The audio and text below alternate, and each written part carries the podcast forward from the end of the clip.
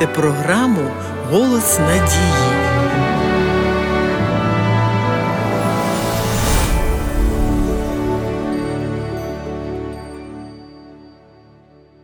Можливо, ви чули або читали історію про те, що Ісус Христос розпочав своє публічне служіння з очищення Єрусалимського храму. Сьогодні зупинимося на цій події, записаній у другому розділі Євангелія від Іоанна, адже все, що робив Ісус, має багато повчального для нас. Наближалася Пасха юдейська, і пішов Ісус до Єрусалиму та побачив, що в храмі продавали волів, овець та голубів, і сиділи міняльники грошей.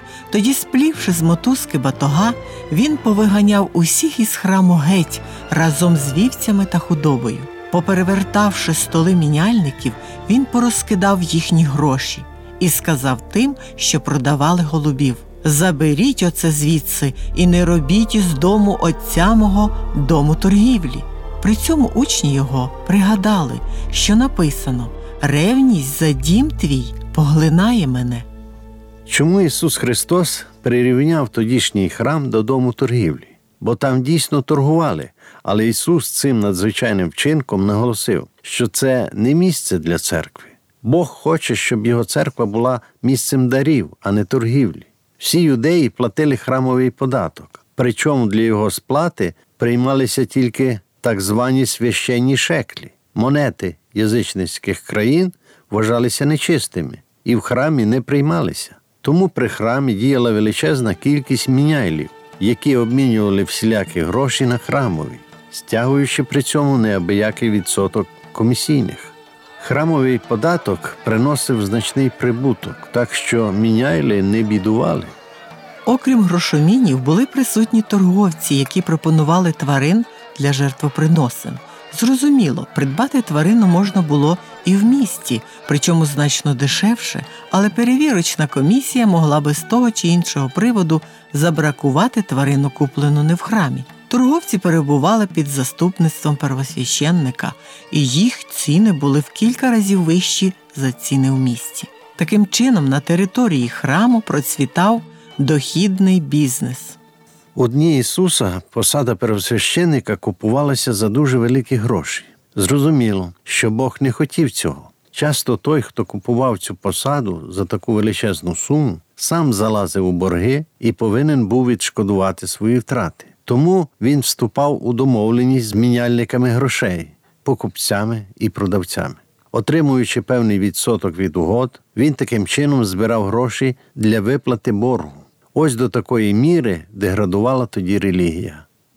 У храмі були присутні також учні Ісуса, які були шоковані його діями. Досі він видавався їм м'яким, поступливим чоловіком, але в той день вони були налякані. В той день сталося щось більш значне.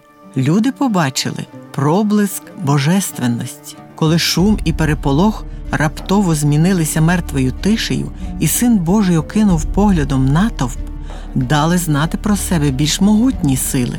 Побачивши це, учні були вражені. У храмі в той день було чимало тих, кому пропонувався ряд товарів, якому прищеплювалася ідея, що потрібно відпрацьовувати свій шлях на небо, що для храму потрібно купувати овець та голубів саме тут, бо якщо куплене в іншому місці, то жертва може бути непридатною. Серед натовпу були й бідні люди, яким не під силу було придбати вівцю. Можливо, вони розмірковували, чи зможуть коли-небудь купити тварину для жертви, щоб потрапити у вічне царство. Якщо небесні блага можна купити за гроші, то на небі будуть жити лише багатії, а бідним там не місце. У храмі також були люди з положенням і достатком, які за допомогою грошей могли заручитися доброю репутацією у суспільстві. Вони були впевнені в собі і в завтрашньому дні. Але то була хибна впевненість, заснована на їхніх показних ділах, які здійснюються з метою заслужити Боже благовоління. Рано чи пізно настане момент, коли Бог збудить їх свідомість, і вони побачать, якими вони були насправді. Ісус хотів дати людям, які прийшли в Єрусалим на свято, світло істинної віри. Він хотів досягти сердець тих, у кого не було впевненості або їхня впевненість була оманливою. Ісус очистив храм, щоб прийняти в ньому бідних і хворих, розчарованих і тих, хто шукав Бога. Тому він і вигнав торговців з храму. Зверніть увагу, що прості люди юрмилися навколо нього. Вони не втекли разом з міняйлами, первосвящениками і рабинами. Базарний шум змінився словами хвали і подяки зцілених хворих. Діти також приєдналися до прославлення Господа. Коли священники та різні торговці, нарешті, не поспішаючи, повернулися в храм, то замість базарного шуму до їхнього слуху долинули слова хвали, і вони відчули тривогу. Цих людей куди більше влаштував би базарний шум, ніж славослів'я Богу. Але доброю новиною є те, що Ісус не відчував ненависті до грішників. Христос був не проти прийняти їх. Він любив усіх і торговців, і міняйлів, і церковних вождів. Пізніше Ісус прийме запрошення на бенкет до Фарисея. Він відвідає митарів, які зібралися разом, і буде сидіти пліч опліч зі священниками та правителями. Спаситель жалів їх, тому що ці люди самі стали жертвами лукавого, ними володіли страх і неудство. Він прагнув досягти їхніх сердець своєю любов'ю і завжди був готовий послужити кожному, незалежно від його соціального стану.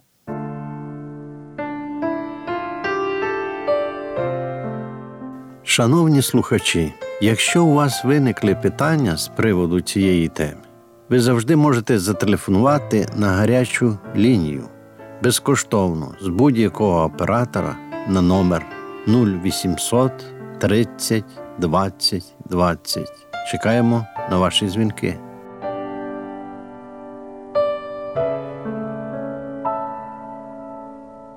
В той день сталося щось таке, про що опущено цьому оповіданні. Про це ми можемо лише здогадуватись, прочитавши наступну третю главу Євангелія від Йоанна. Ховаючись за однією з колон, в натовпі стояв чоловік, який був членом Синедріону, одним із релігійних вождів народу. Він стояв і спостерігав, вражений усім, що відбувається. Никодим бачив, як тікали геть з храму торговці і міняльники. Він бачив перекинуті столи. Цей поважний чоловік відчував незрозумілу силу, що виходить від особи Ісуса. Він бачив сльози, він чув голос, який підсвідомо велів усіх слухатися Його. Никодим чув вигуки Осанна. Він бачив зцілених хворих. Вчитель Ізраїлю, стоячи отдалік, спостерігав за всім цим. Напевно, саме тоді він сказав самому собі: Я повинен зустрітися і поговорити з цією людиною. Тут є щось незбагненне для людського розуміння. І в третій главі Євангелія від Йоанна ми читаємо про Никодима, котрий після того, як стемніло, прийшов до Ісуса. Це стало прямим результатом очищення храму. Никодим прийшов особисто сам, щоб почути про дар спасіння. Але і тепер ми стикаємося з непростою проблемою. Ісус хоче, щоб храм Божий був домом щедрих дарів, а не базарною площею. Згідно з Божим наміром, кожна створена істота також має бути храмом, в якому живе Творець. Чи не знаєте ви, що ви Божий храм, і Дух Божий у вас пробуває? Як хто нівечить Божого храма, того знівечить Бог, бо храм Божий святий, а храм той то ви, писав апостол Павло. Тут нам слід звернути увагу ще на один момент. Коли ми говоримо про Духа Святого і про ту роботу, яку Бог чинить у наших серцях, очищення храму Христом свідчить нам про велику істину. Ісус заявив про свою місію і приступив до свого служіння як Месія не тільки для того, щоб дарувати вічне спасіння людям, але також щоб здійснити перетворення серця. Внаслідок гріхопадіння людство перестало бути Божим храмом. Серця, затьмарені та осквернені гріхом, більше не являли слави божества. Двори Єрусалимського храму, де процвітала нечестива торгівля, дуже точно ілюструють храм людського серця, оскверненого плотськими пристрастями і несвятими думками, очищенням храму від торговців і міняйлів. Ісус заявив про свій намір очистити людське серце від скверни гріха, неосвячених бажань, егоїстичних прагнень та нечестивих звичок.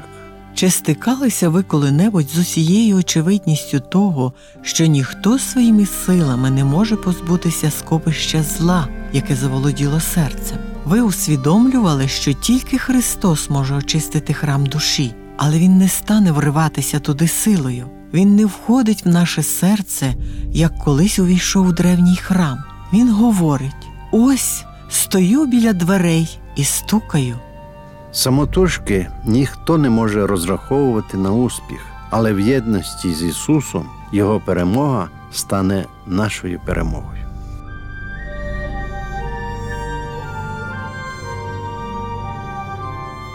Шановні слухачі, школа Біблії завжди має для вас добрі новини.